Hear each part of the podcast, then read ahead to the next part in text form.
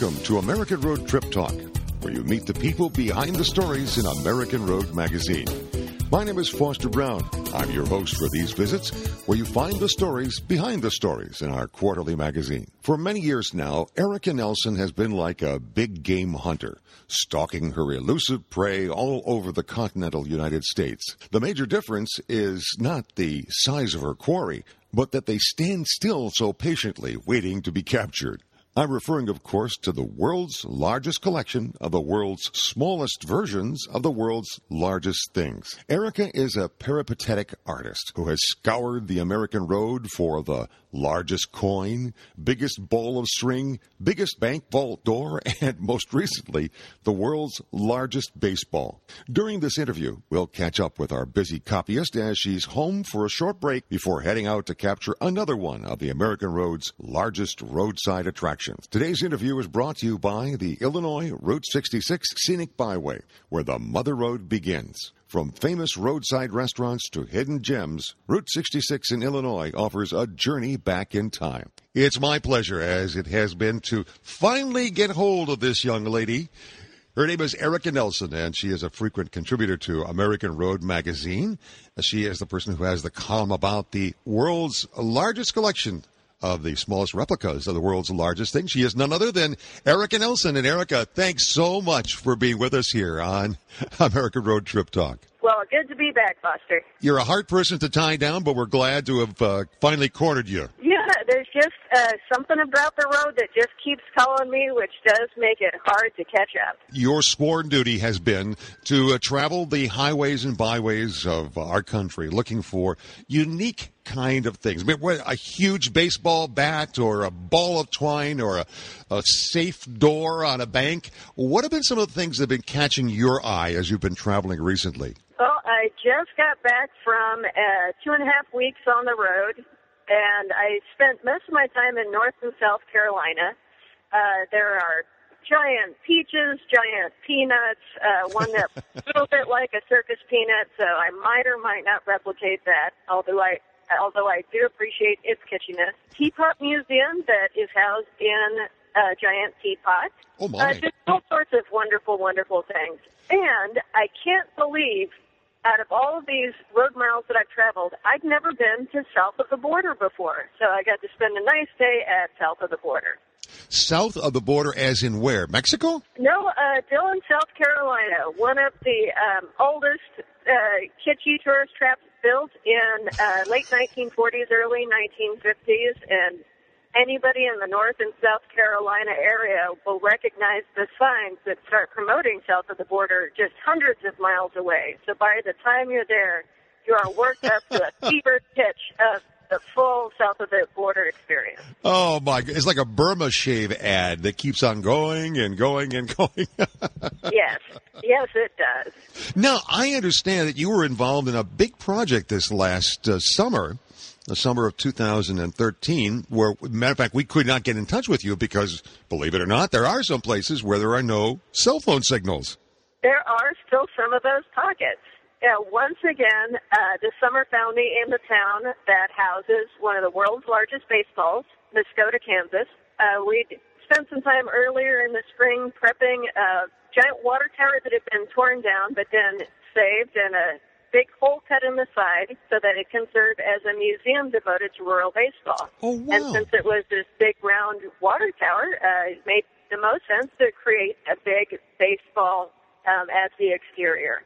Now, by the way, we're we're talking with Erika Nelson, who is a, um, a kind of a chronicler of these wonderful roadside attractions that, uh, for many years, when we weren't blazing by at 75, 80, and higher miles per hour uh, on expressways, we got to kind of enjoy these roadside attractions. And you've been chronicling them now for how many years? I can't believe this, but I've been doing this for a decade now. Wow. And I, I like using that phrase because it sounds so much more impressive than just 10 years. you are an artist yourself, right? Yeah.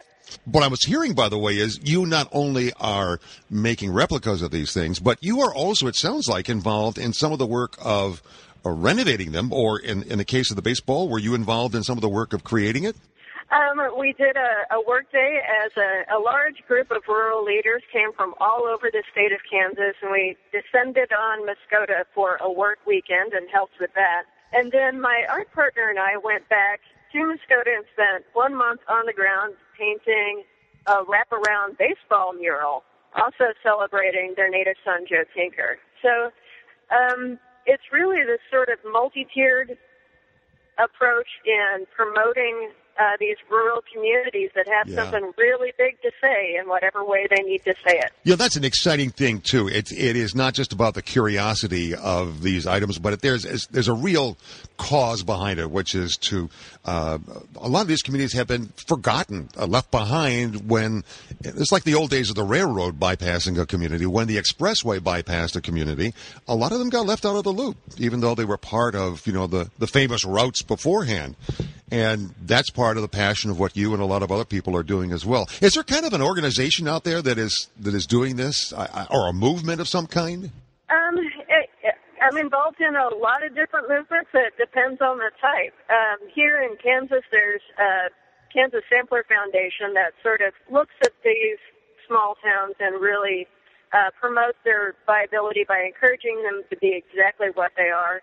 There's also a Kansas, Kansas Leadership Center that um, goes into more of the, the theory and practice behind rural renewal. But every state has that sort of core group of leaders and visionary people who are not going to let their towns die. So right. it, it varies state by state.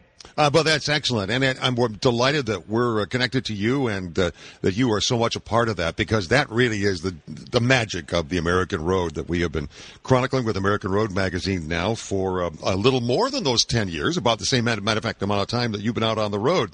We're delighted to have you as a regular columnist there. I'm curious, how many items are there now in your collection of the world's largest collection of the world's smallest replicas of the world's largest things? Last count was 98, but I made two more just before I hit the road so that I could take meta photos of my world's smallest version coming back to a world's largest thing.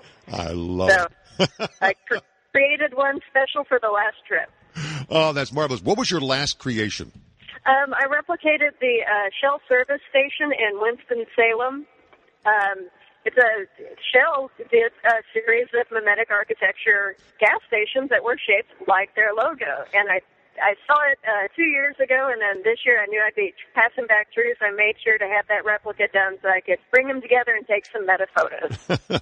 well, Erika Nelson, thank you so much for taking some time out of your busy travels to join us here on American Road Trip Talk. So, where are you headed to now? Uh, yeah, Coon Rapids, Iowa. My art partner is building a giant plow form, and we're trying to at least get the structure in the ground before it gets to a hard freeze. You said a plow? Yeah, so it's close to two stories tall, and it's a it's a plowshare. He's welded it together out of old windmill trucks. So he's been harvesting windmills for about a year and a half and uh, using those struts to create this, oh this giant word. plow. That is fascinating. Safe journeys for you. We look for many more of these wonderful, largest attractions on American Road in our magazine.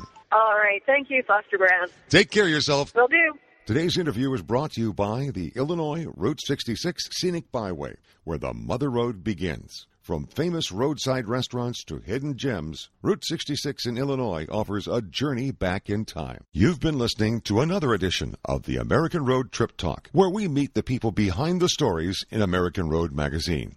We hope that you've enjoyed this podcast and will watch for our next one as they appear weekly on our blog page at AmericanRoadMagazine.com. You can also subscribe to them on iTunes. You'll also find a wealth of information waiting for you on our homepage, like itineraries for your next trip, sweepstakes, special bargains, and so much more. Until we meet again on the American Road, remember that the joy is in the journey.